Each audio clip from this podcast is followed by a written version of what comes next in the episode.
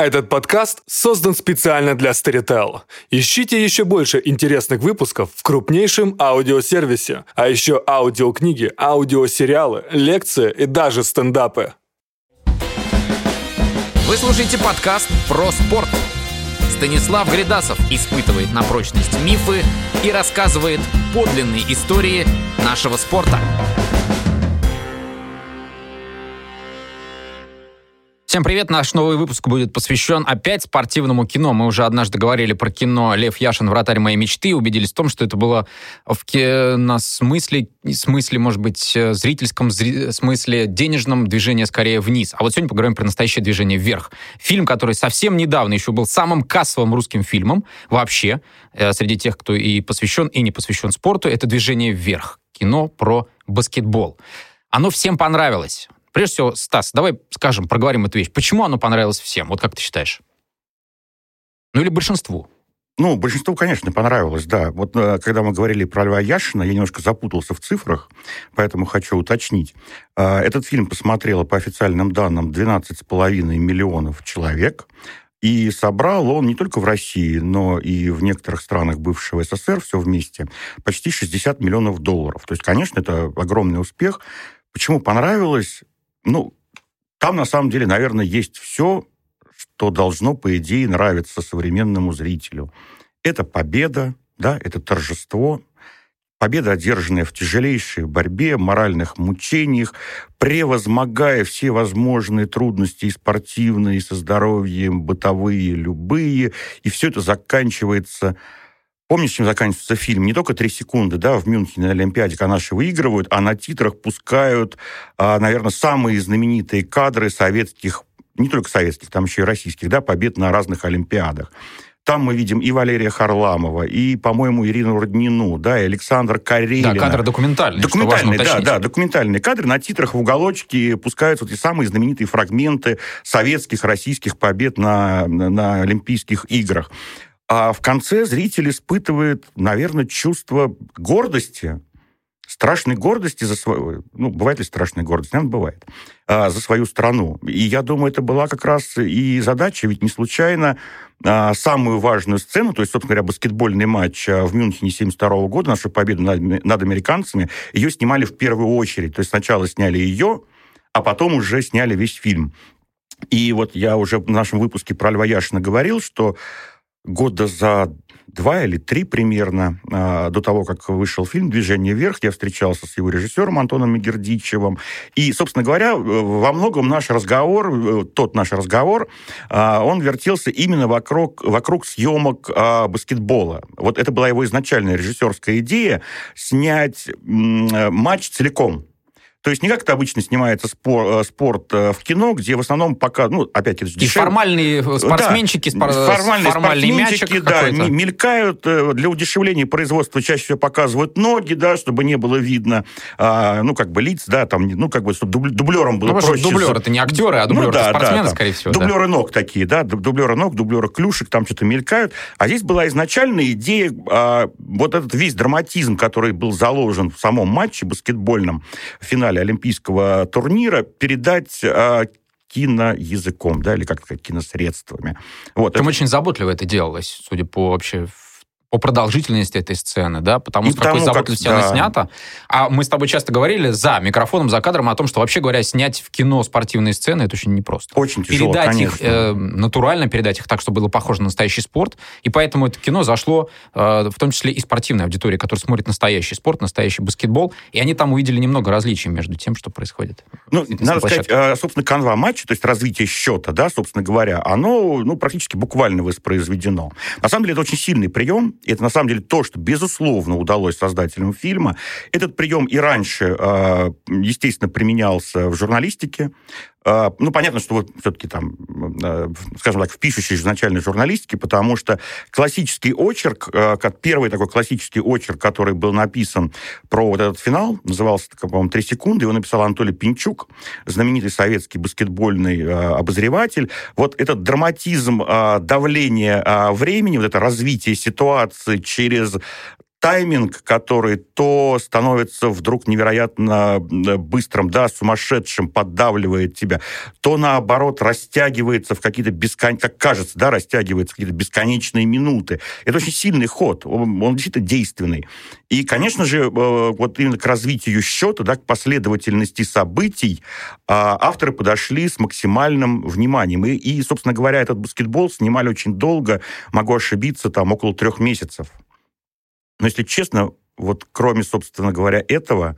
Вот ты начинаешь уже Я сейчас. начинаю, да. Или, продол... или, или снова продолжаю. Только я хотел спросить, а с любовью ли ко всему вообще этот фильм снят? Вот к любовью к баскетболу, к этому матчу, к ритму этой драматичной игры действительно мы убедились в том, что кино снято. А вот остальное-то, вот можно ли мы сказать про остальные вещи?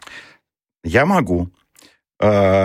Ну, наверное, даже имею на это некоторое право, поскольку там, в начале своей журналистской карьеры я очень много писал именно про баскетбол и был знаком со многими участниками э, вот этого матча, и с тренером Владимиром Петровичем Кондрашиным, и со многими игроками, естественно, и расспрашивал, да, про это. Потом у меня был, правда, уже там такие в 2000 год, достаточно поздно, э, у меня очень, был очень большой материал в нашем с тобой журнале про спорт, который выходил, и, собственно, вот про эти самые три секунды.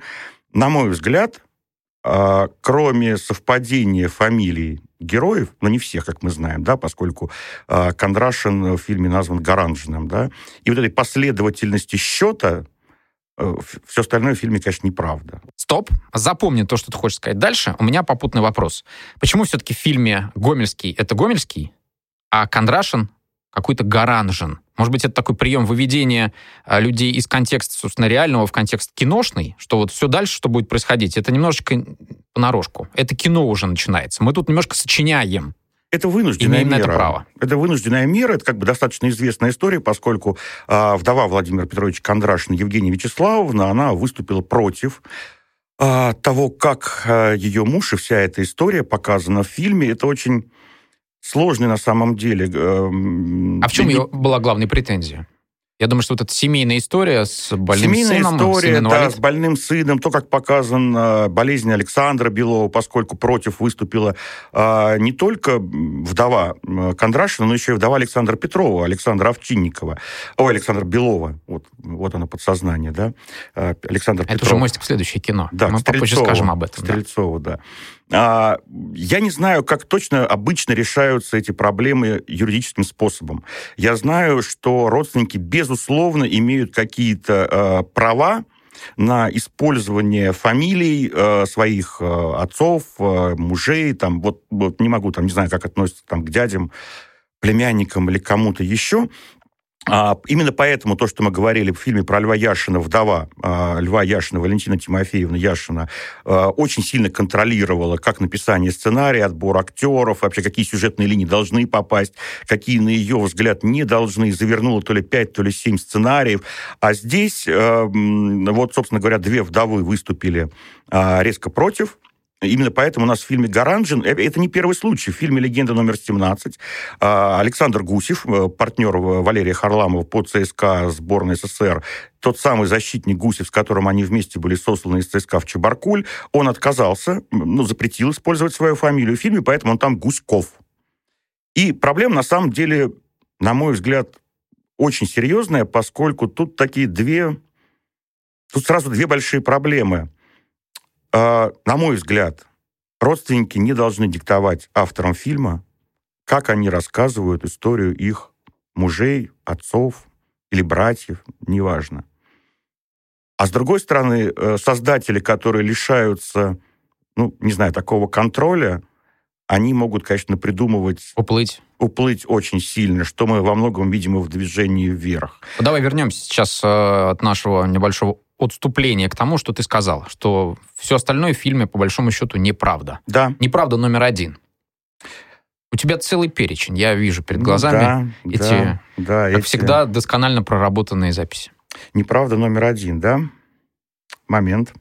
Знаешь, неправда номер один вот какая. Легенда номер 17, неправда номер один.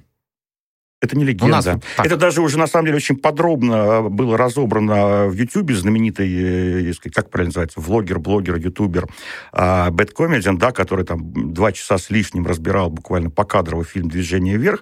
И он, на самом деле, он совершенно справедливо заметил, что фильм во многом калька знаменитого американского фильма о другой великой олимпийской победе, правда, сборной США над сборной СССР не по баскетболу, а по хоккею, не в 1972 году, а в 1980-м. И это правда.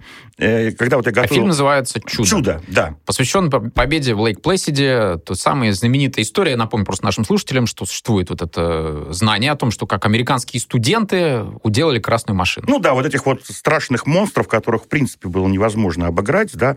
А, фильм 2004 года, он у нас очень по-разному переводится. Его можно найти под странными названиями, вплоть до «Мираж на льду».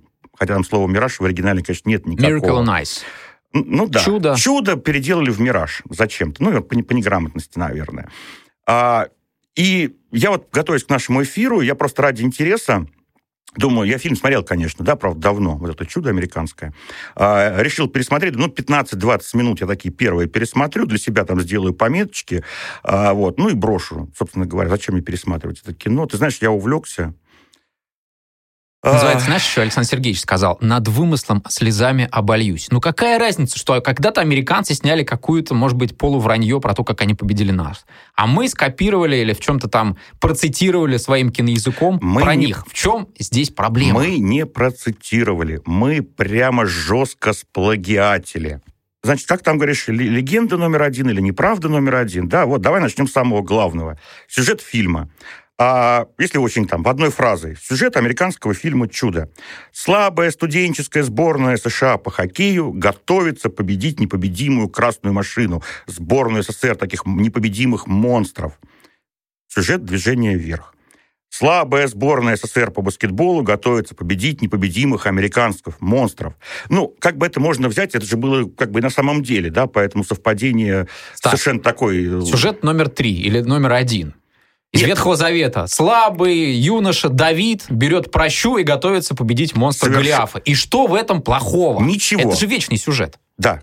Из Борхеса мы знаем, что вообще сюжетов четыре вообще глобально, больше нет.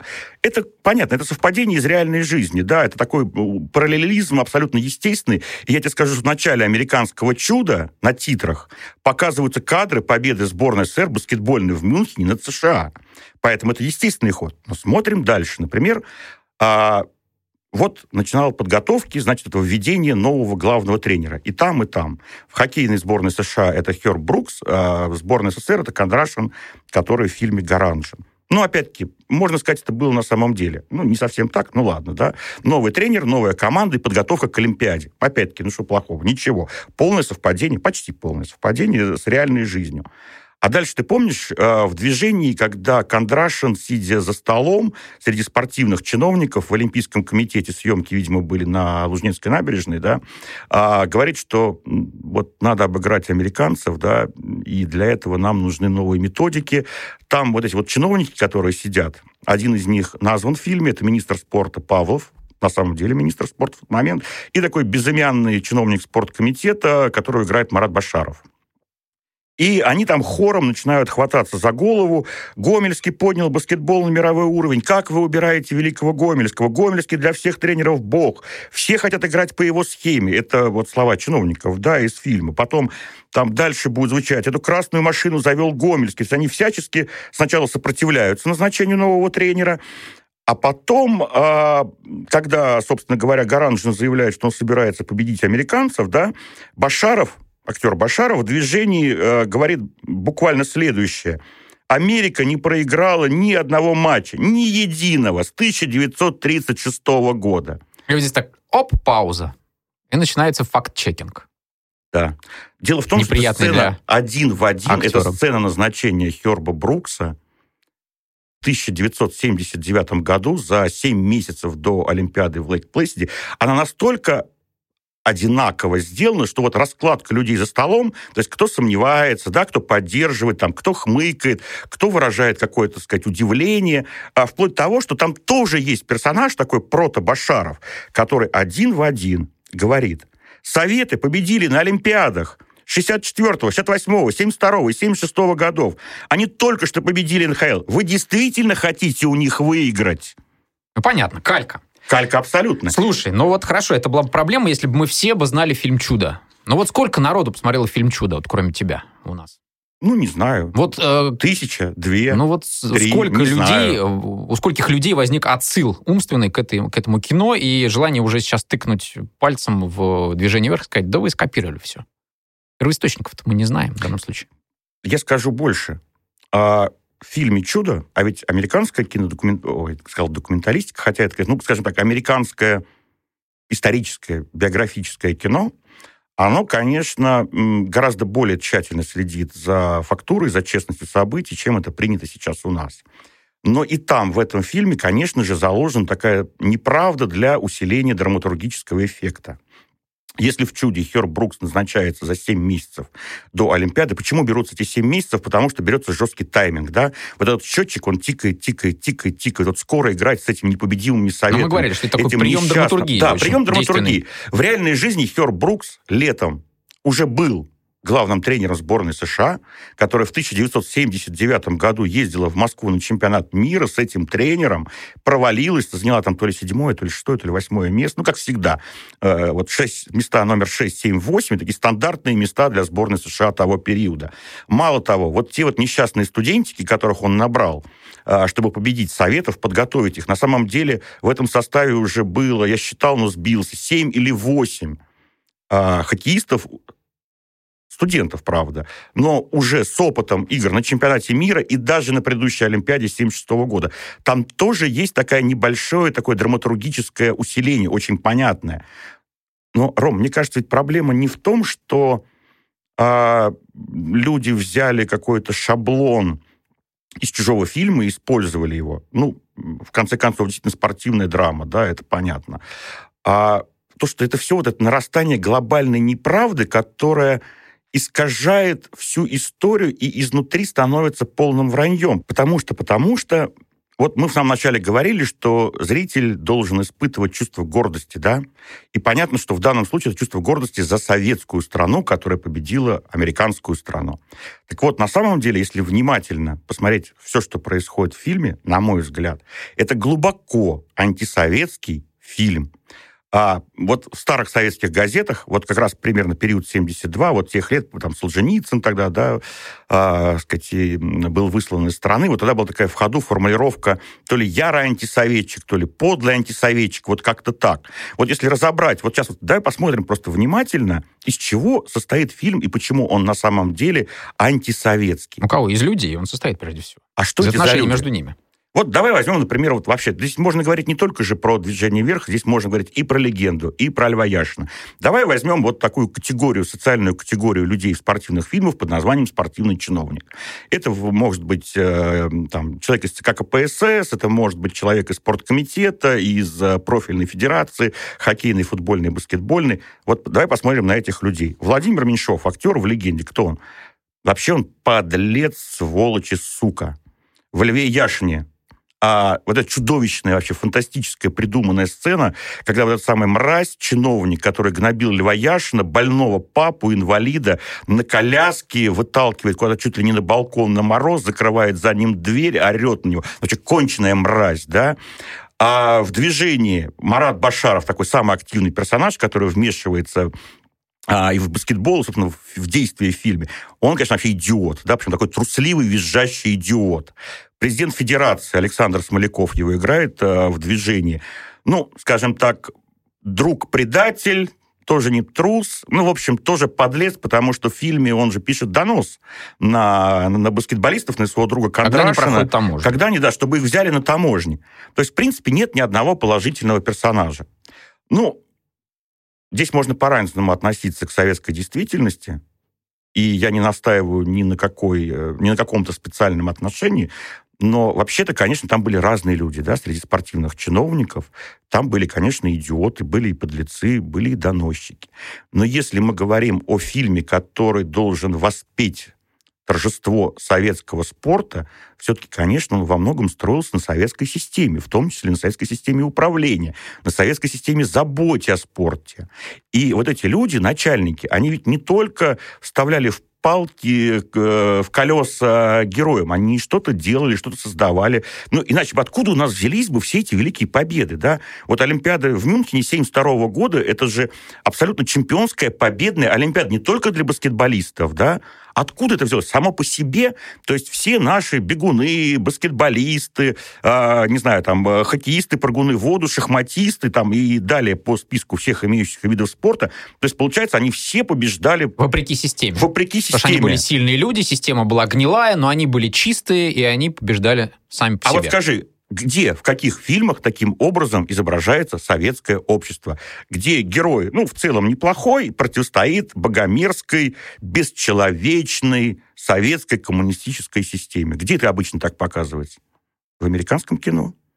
Вот тебе, пожалуйста, главное, это калька, так, вывод говоря, номер один. «Движение вверх» — это фильм американский. Конечно. Мы догадывались, конечно. Он, безусловно, Не просто потому, что он про баскетбол. Конечно, игру, которую американцы придумали. Конечно, тут еще обязательно роль, обязательно должен быть KGB, да, вот, вот, обязательно. В любом американском фильме должен быть какой-нибудь офицер, либо там стукач, либо там еще что-нибудь, потому что, ну, как же без KGB, без... Э, Люди в штатском их да, называли, да, тех, которые да, путешествовали да. с спортивными командами еще за границу. искусствоведы в штатском их еще называли, да, некоторых. Такие люди действительно были, безусловно. А в движении там есть такая роль, э, врач, доктор команды, да, и эм, э, Сергей Белов и Модестас Паулаускас, э, значит, там ищут у него в врачебном чемоданчике, не помню, то ли пластырь, то ли анальгин, неважно, да, и обнаруживают в нем какое-то такое специальное устройство э, для подслушивания. Слушай, ну, опять-таки, ну, ладно, это уже мелочь, ну, это же бред. А врач у которого вообще забот выше крыши, у него все тренировки, да, там все матчи, а, у него там на, на нем висит э, там от 15 там, до 17 э, человек, которых он должен лечить, ежедневно осматривать, э, там, не дай бог, еще там переломы или больницы. А он на самом деле-то, у него главная задача, у него какое-то длиннющее какое-то специальное устройство, чтобы шпионить то ли за американцами, то ли за израильтянами. Вот тупо времени на это нету. А, и еще самое главное, Третье. Третье, да, у нас уже неправда. Например, а, слоган фильма Льва Яшин «На пьедестале народной любви». Ведь все эти три фильма про Валерия Харламова, про Льва Яшина, про баскетболистов — это фильмы о народной любви к народным героям. А где у нас в этих фильмах советский народ? В чем разница времени, советского времени между Яшином, легендой или движением? Да никакой. Там можно, знаешь, это как, как кубики или как наперстки э, на, привокзаль, на привокзальной площади в 90-х. Вот представлять руками будет абсолютно неважно. Там у тебя там Хрущев или Брежнев, э, ранний Брежнев, поздний Брежнев или вообще Сталин. Это все неважно этого вообще ничего нету. Вот этой страны, ни, ни народа, ни страны. Вот в движении даже вот пытался вспомнить, а кто вообще в движении народ? Вообще, кем он где представлен? Я, я, я не могу сообразить сейчас. Вообще, люди, вот эти вот советские люди, которые любили, болели, там, вот где они? Ради кого все эти победы? Ради партии, ну, партия сволочь, да, в фильме. Ради КГБ тоже они сволочь. Ради денег нет, они же все заявляют, что они за советский народ, они за советскую родину. А где она, эта родина? Где эти люди? Их нету.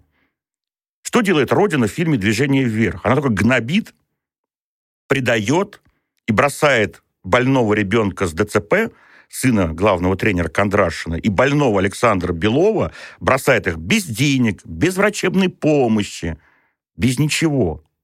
И лучшие методики и лекарства американцев, американский баскетболист делится. А, подожди, подожди, мы же снимаем советское кино, мы же, мы же восторгаемся. Контактные линзы Жармухамедову тоже вручает американский человек. Да там уже там и лекарства для Сергея Белова, да, это, это, это, это постоянная тема. А народ... Я вот... За граница нам поможет. Да, Остап Бендер, да, да. Слушай, да о чем мы смотрим это кино? Где, где вот эти вот, откуда? Почему мы должны... Э... 12 стульев. Движение куда? Да никуда. Ты знаешь, это вот все эти великие победы советского спорта а, в кино, да, в этом современном русском кино, это такие а, феерические победы в вакууме, да, где вот нету ни страны, и на самом деле нет вообще ни тренеров, ни, настоя... ни игроков, ни спорта, никаких реальных обстоятельств. Вот наврано все. Абсолютно все. Почему? Ну, у меня очень... Или рано говорить почему. У меня есть такой, знаешь, очень короткий ответ, содержащий э, две, две, две фразы. Или это в конце мы скажем? Как считаешь? Заинтригуем. Давай заинтригуем. Да. Ну, на примерах. Движение вверх очень сильно обсуждали с точки зрения показа межнациональных отношений в команде. Там же основной из глав... один, один из главных героев, да, это литовец э, Модестас Паулаускас, а, который... который бурчит, бурчит весь фильм, бурчит, бурчит, бурчит. Я вообще не ваш наезжает. Да вы, да, да мы. Вы тут русские, нас это все гнобили, да, он там сбежать хочет, да, там. Избегает вроде. Ну, почти, да, потом он одумался, а, передумал.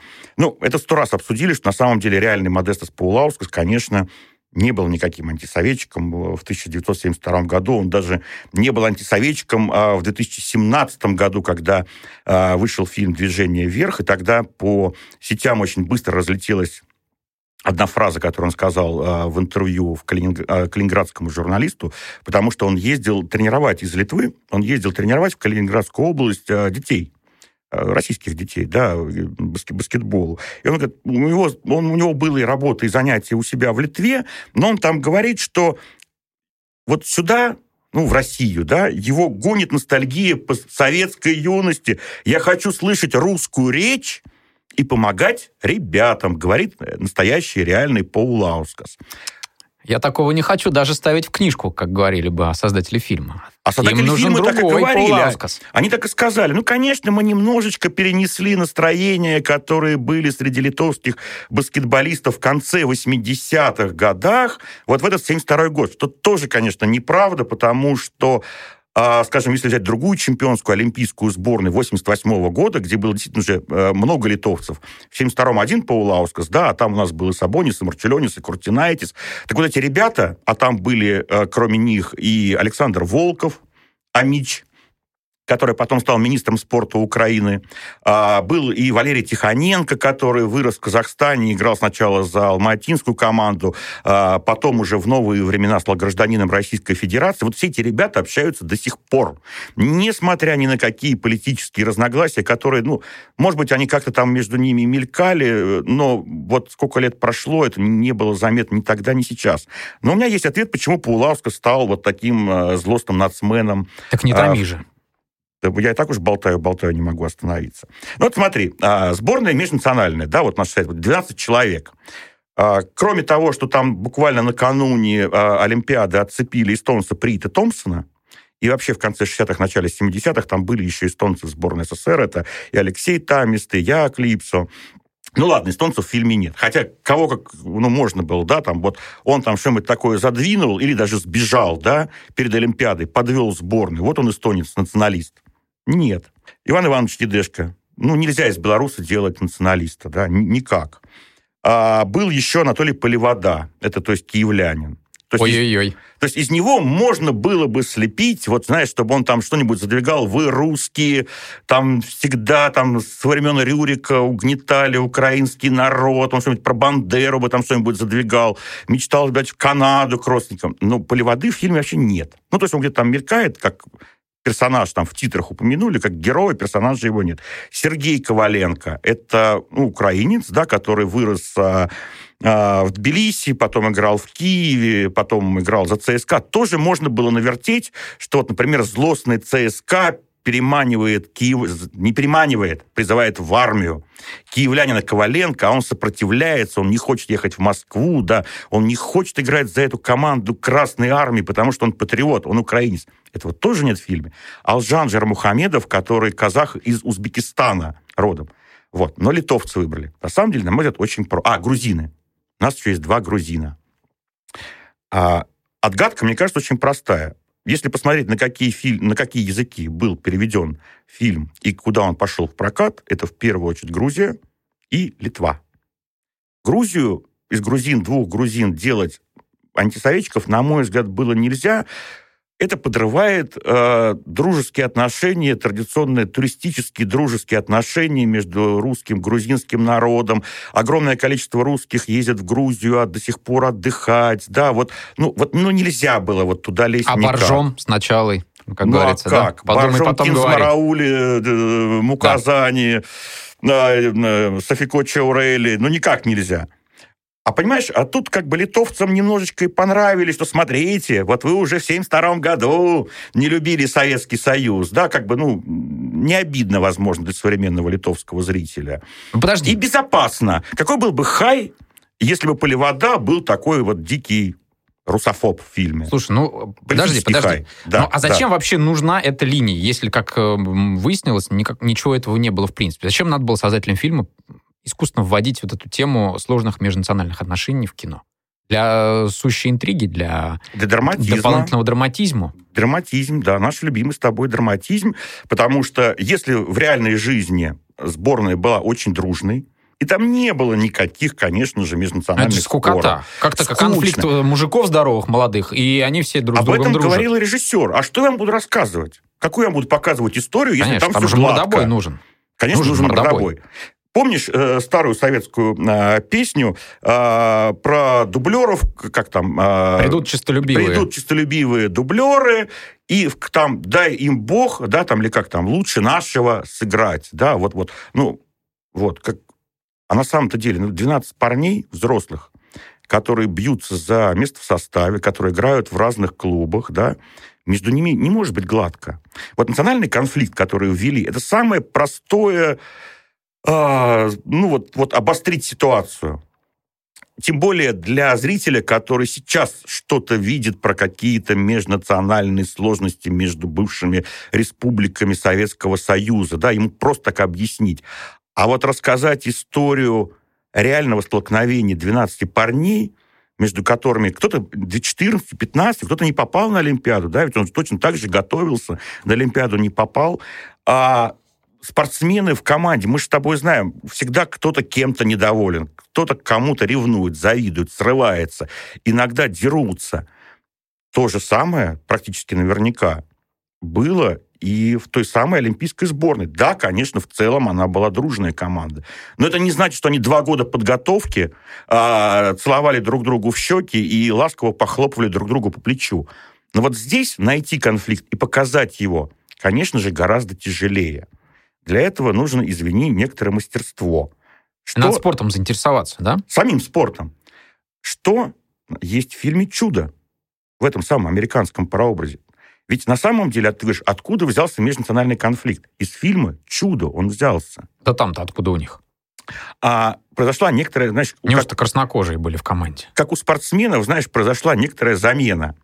Там был конфликт между штатами, а здесь у нас между республиками. Только там, там, это реальный конфликт, который действительно очень характерен был для конкретного, для конкретной сборной, для хоккея вот именно этого периода 79-80 года, и там были эти названы два конкретных противоборствующих штата. Это Миннесота и Бостон. Это два главных соперника в тогдашнем студенческом хоккее США. Две главные команды, которые борются за национальное первенство среди студентов.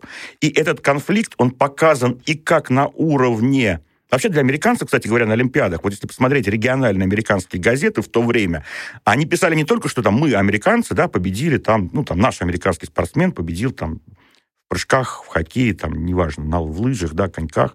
Они сказали, наш спортсмен там из штата, не знаю, Вайоминг, Висконсин, Невада, не, да, и так далее, и так далее. Там это очень сильный региональный... Местный пат... региональный да, патриотизм. местный региональный патриотизм. В хоккее он был именно очень острый между Бостоном и Миннесотой, и та сборная была слеплена во многом на двух сильнейших студенческих командах из Бостона и Миннесоты, которые друг с другом бились да, в реальном чемпионате США. И этот конфликт показан не только на общем уровне, но и на уровне персонажей он очень точно выведен. Есть два лидера, один из Бостона, другой из Миннесоты. Один три года назад победил другого, грязно травмировав во время хоккейного матча. Они встречаются здесь, в тренировочном лагере. Как они могут вот сразу прийти и начать испытывать друг другу любовь? Да он видеть его не может. Он отнял, он его травмировал грязно, подло, отнял у него победу, которую парень этот шел всю свою школьную, студенческую жизнь. И тренер вот с этим конфликтом, он должен как-то он должен работать, потому что реальный конфликт.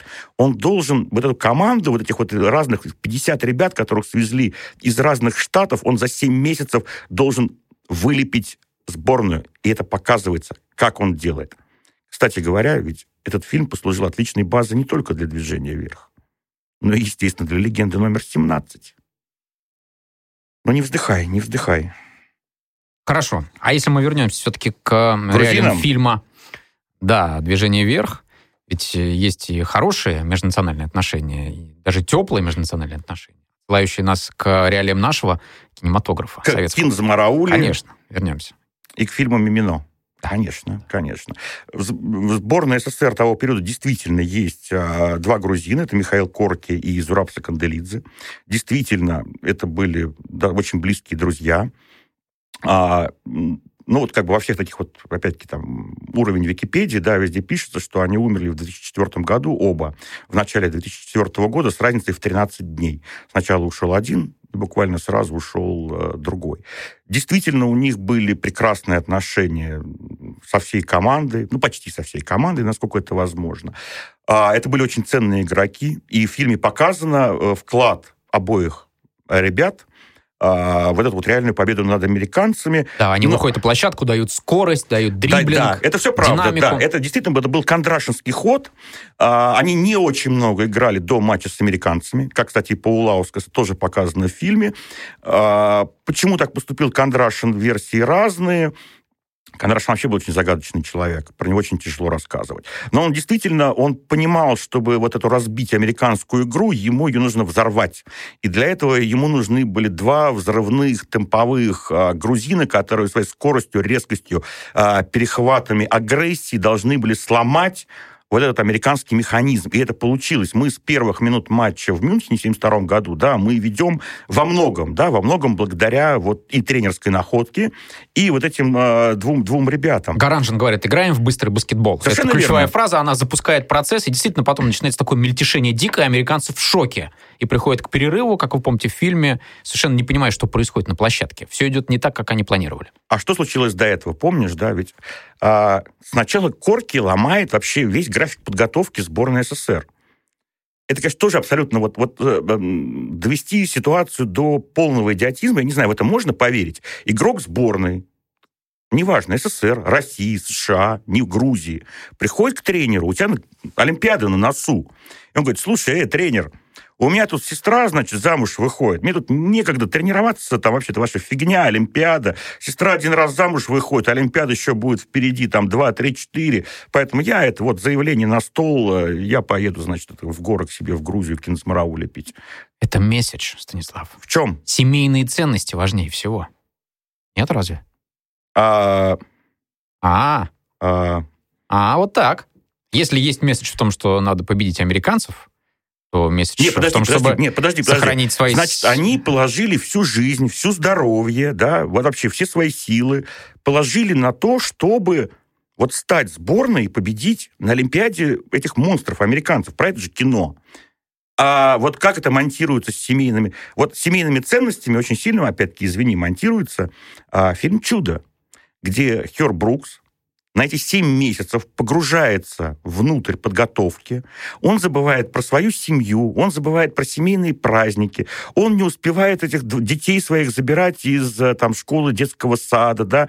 Жена на него сначала бурчит, обижается, потом еще сильнее бурчит, обижается. Он всю свою семейную жизнь ставит под угрозу вот ради этой победы. Он ради этой победы бросает все. И это в фильме видно, это понятно. Понятно обиды жены, она понимает, она с ним прожила всю жизнь, он профессиональный хоккеист, потом тренер. Она понимает, э, что для него все это действительно важно, но как женщина, как мать, как э, жена, она все равно точно так же, естественно, обижается. И Но ты может... уже говорил о том, что американцы действительно к факту и передаче их в кино относятся более ответственно. Да. Но посмотри, как интересно выкрутился наш режиссер, показав вот эту вот э, историю про часть э, сборов нашей баскетбольной команды в грузинских горах. Но это же чисто киношная такая, чтобы поржать, как говорится, история. Но откуда взялись эти горы, Мимино и прочее вино? Горы, вино, Мимино. Из Мимино. Собственно говоря, это понятно, что это такая киношная отсылка к самому классическому фильму, да, вот. Это Георгий Данелли. Это такой. Данелли, это дружба, да, это э, там грузинский, армянский, э, русский народ. Это застолье. Застолье, да, вот эти рок, самые, да, рок, надо да, да, да. Я тут опять-таки зло на полях нашего разговора замечу, что ведь э, вся интрига, вот страдания семейные, основные, даже они происходят вокруг больного ребенка тренера Кондрашина, который, конечно, не был маленьким ребенком в реальном 72 году, ему было уже около 18 лет, и, конечно, никакая операция, естественно, ему там не предстояла, это все, естественно, тоже все придумано.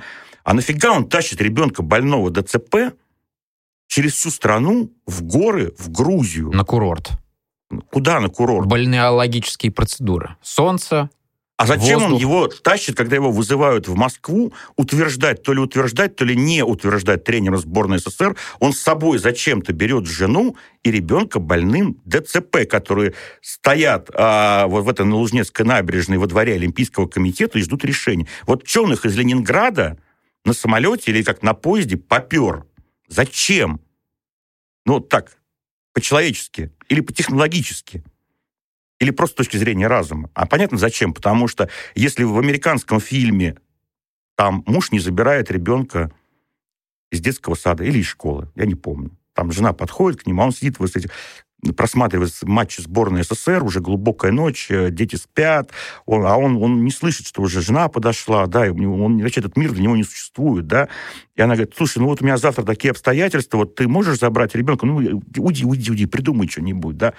А в фильме-то жена, которая, по-моему, Толстоганова играет, она же, ее режиссером негде было показывать. Она там, как молчаливая тень мужа, тот самый крепкий тыл, э, присутствует. Там же не показана квартира, да, не показан быт Кондраш, не показан Ленинград. А ее надо было как-то вставить, что вот есть жена. Вот он ее таскает за собой. Это чисто вот э, от неумения показать, какие были там настоящие сложности. А мне кажется, мотив и тот, и тот и в американском фильме, и в этом. Для тренера, который идет к своей цели, важнее всего его команда, его спортивная задача. И можно пожертвовать семьей и таскать семью куда угодно, или игнорировать семью.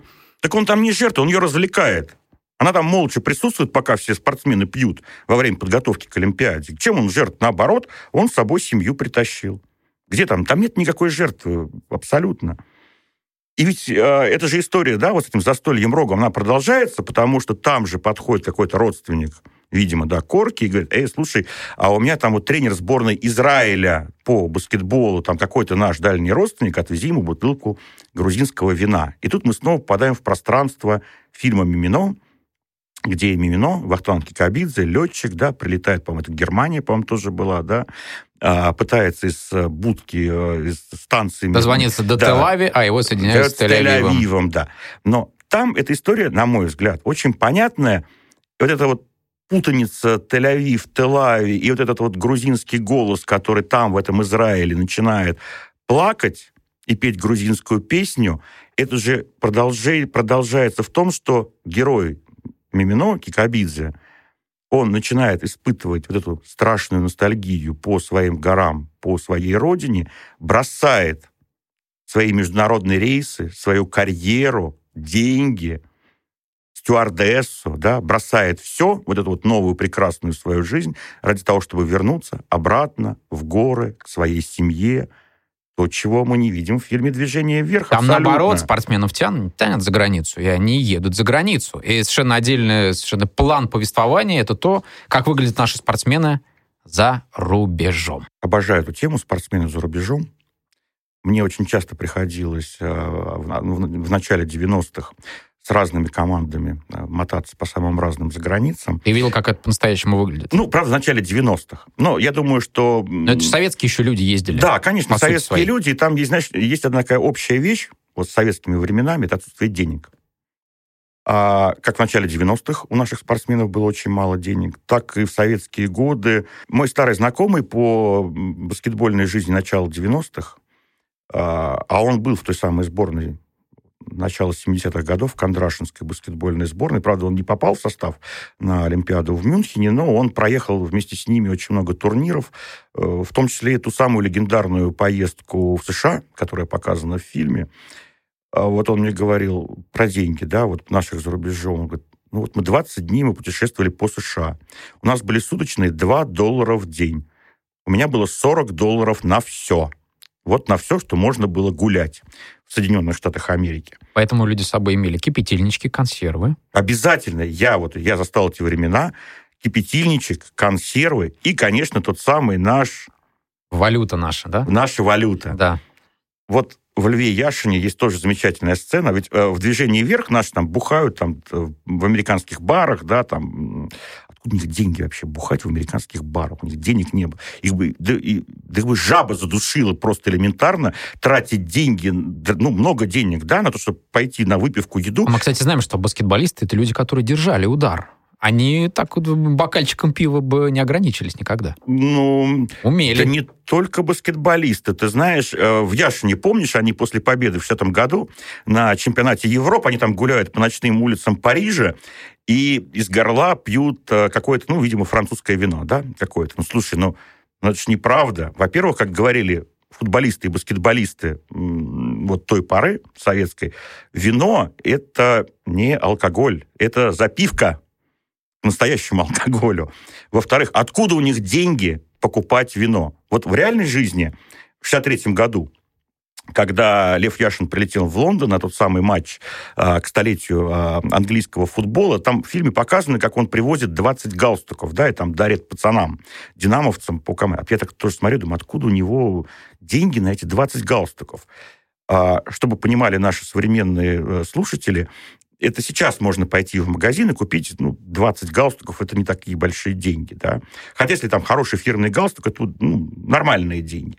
Но в 63 году импортный галстук для советского человека один, это, конечно, не как iPhone, это, конечно, подешевле, не как новенький iPhone, да, там привез пацанам 20 айфонов из Лондона. Нет, это чуть попроще, но это царский подарок. Так вот, в реальной жизни у Льва Ивановича Яшина, конечно, никаких денег на эти 20 галстуков не было. Как было на самом деле? Как это описывается? А, к Яшину после матча в номер пришли два его футбольных товарища.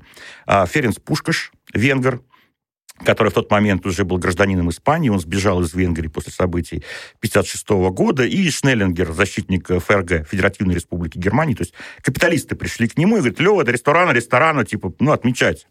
Все, пошли. И, в общем, по замешательству Лева они поняли, что Леве, в общем-то, не до ресторанов. А, но Лева не растерялся, у него с собой было. Он открыл свою эту большую спортивную сумку, и у него там была черная корка, бутылочка, там какие-то рыбные консервы, там что-то еще. Они, в общем, прекрасно посидели в номере.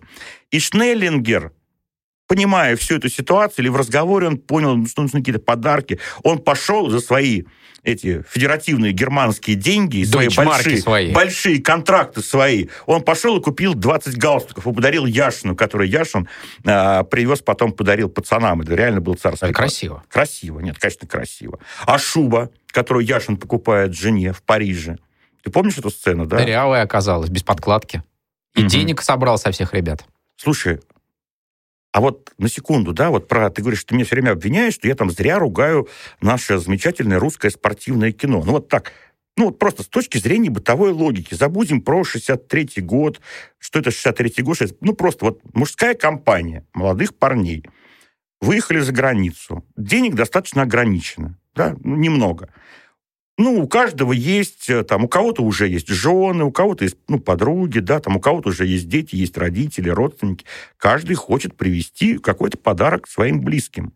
Я вот помню, я, когда первый раз поехал в США, это было в 1995 году, у меня было 100 долларов на все.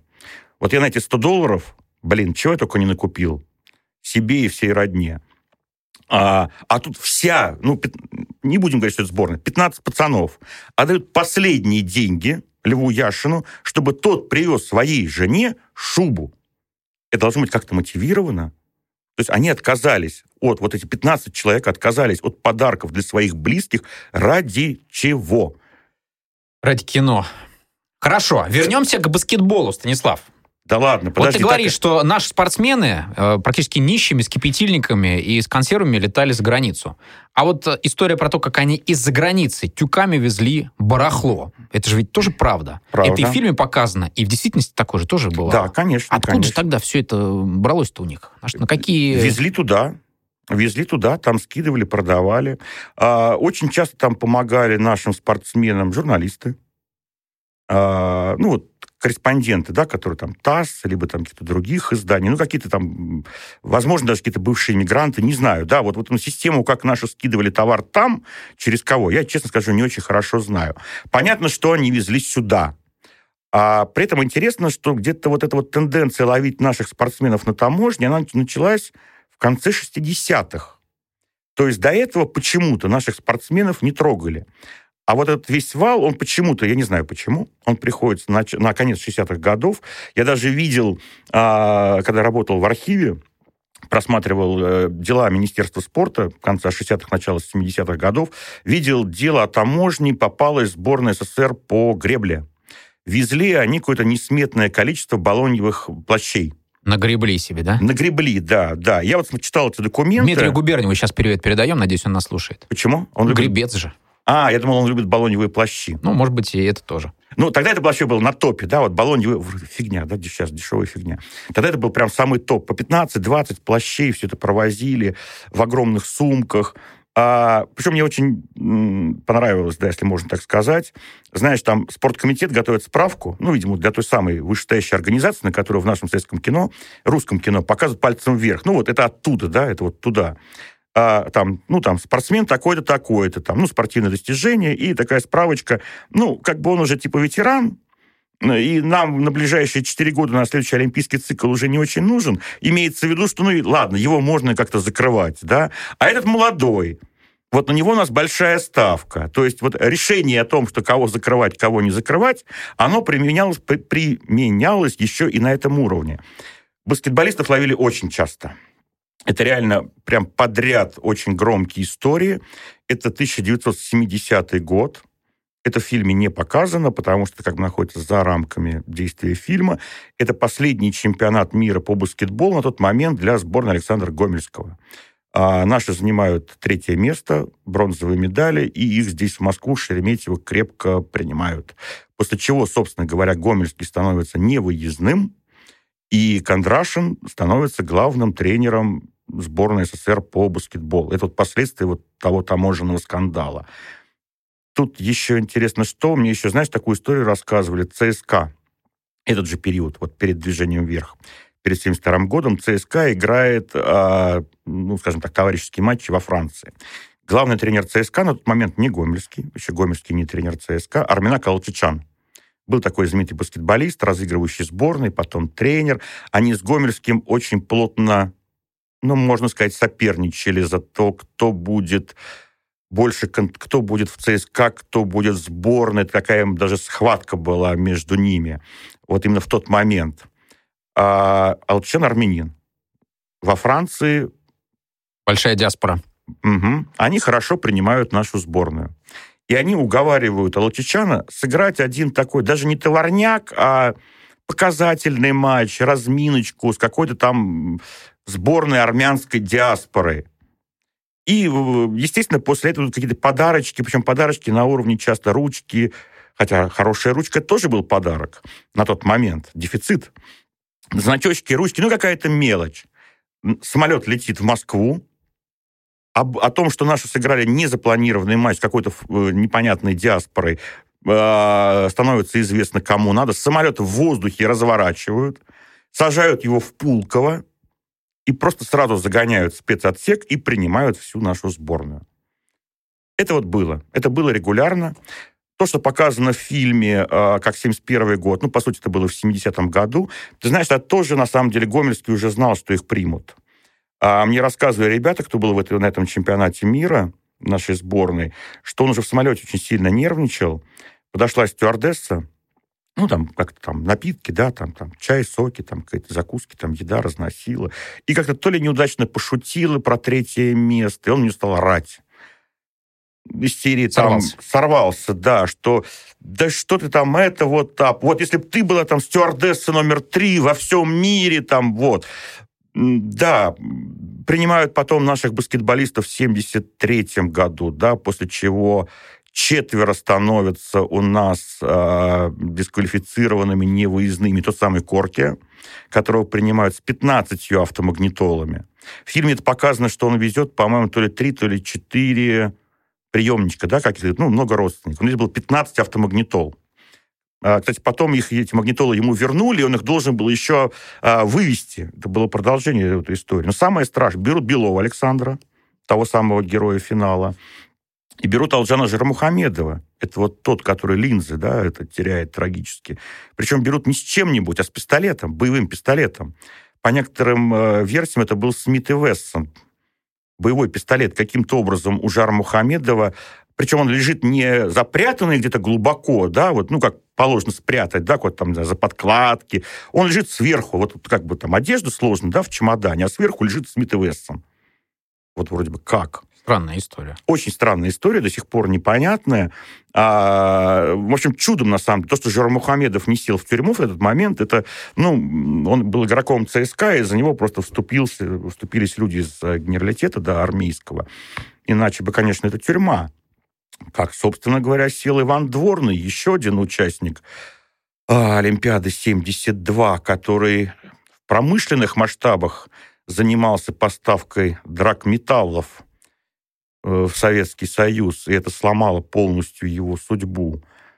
Замечательная судьба его. Естественно, мы сейчас говорим о том, чего, естественно, вообще нет в фильме. О том, как Белова в 70... Александра Белова в 77 году взяли на таможне а, с иконами, лишили звания заслуженного мастера спорта, вычеркнули на год из баскетбола. Кстати, именно в этот момент он женился на вот этой своей Саше.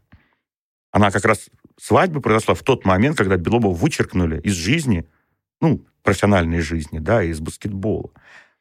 А, ты знаешь, это тема, про которую даже сейчас, сколько лет уже прошло, вот эти вот спортсмены того поколения говорят, ну, очень неохотно ну, скажем, по некоторым таким аккуратным фразам, оговоркам, можно сказать, стук был. А, очень часто знали, кто везет, что везет, специально принимали. Был стук и, видимо, в, внутри команд. Вот в кино как раз герой Андрея Смолякова признается в конце своему другу, товарищу да. Гаранжину, о том, что это он тогда стукнул, и их взяли на...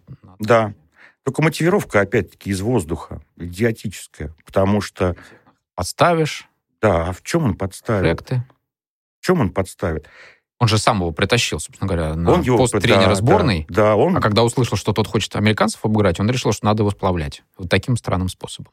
Ну, потому что в реальной жизни, конечно, Кондрашин так э, громко не заявлял, что нужно обыграть американцев. То есть... Я говорю сейчас просто о киноконве, как да, это все показано да. в кино. Но президент Федерации бы даже вот в той киноконве вряд ли бы пострадал. Решение принималось на высочайшем уровне, на уровне министра спорта. Кстати говоря, совершенно непонятно, кто был министр, э, президентом Федерации в, в реальном 72 году. Это была настолько малозначащая должность, а, даже многие не могут вспомнить. Да и, в общем, да, неважно. Там стук был, конечно, на другом уровне, что никогда не покажут в кино. Может быть, и правильно не президенты федерации все-таки, нет. Чуть-чуть. Друг на дружку? Бывало чуть друг на дружку, да, да. Где-то соревнования за место в составе, где-то соревнования за кресло. Было, к сожалению, да, правда. Итак, моя версия того, почему даже после твоего сегодняшнего разгрома этой киноленты на основе глубочайшего погружения в факты и твои знания о баскетболе реальном. Почему все-таки фильм «Движение вверх», еще раз напомню нашим зрителям, совсем недавно, до того, как фильм «Холоп» превзошел его в прокате, был самым кассовым кино вообще за всю российскую эпоху. Моя версия. В начале нашего выпуска мы сказали о том, что фильм снят вокруг сцены игры в баскетбол, финального матча в Мюнхене 72 года а, Советский Союз против США. Очень длинная, подробная, действительно с жестким таймингом снятая хорошая сцена. И ты сказал такую важную вещь. Этот баскетбол снят хорошо, а все, что в остальном в этом фильме, вранье. Вот мне кажется, что это была настолько сильная сцена, настолько с главного начали создатели фильма, когда начали снимать этот фильм вообще с этой сцены, что эта сцена вообще тянет все остальное. И все остальные сцены, все остальные герои, сюжеты, линии, которые существуют вокруг баскетбола, которые обозначают реально существовавшие линии, сюжеты и прочее, прочее, даже если они сняты не так реалистично, если там много вранья, все равно это остается таким гарниром вокруг основного блюда. А основное блюдо в этом фильме получилась ударная. Вот эта сцена баскетбольного финала настолько сильная, что все остальное, даже если оно слабое, не так уж важно. Что скажешь?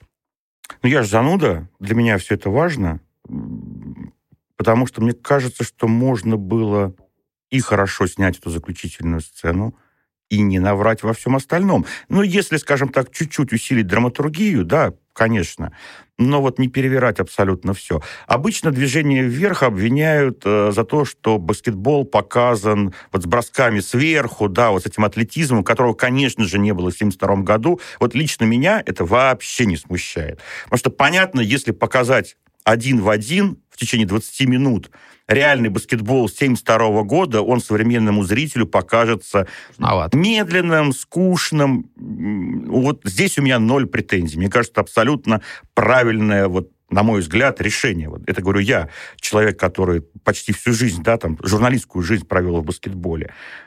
А моя претензия в другом. Первое, я бы назвал это слово, это не я назвал, часто говорят, пожалейка.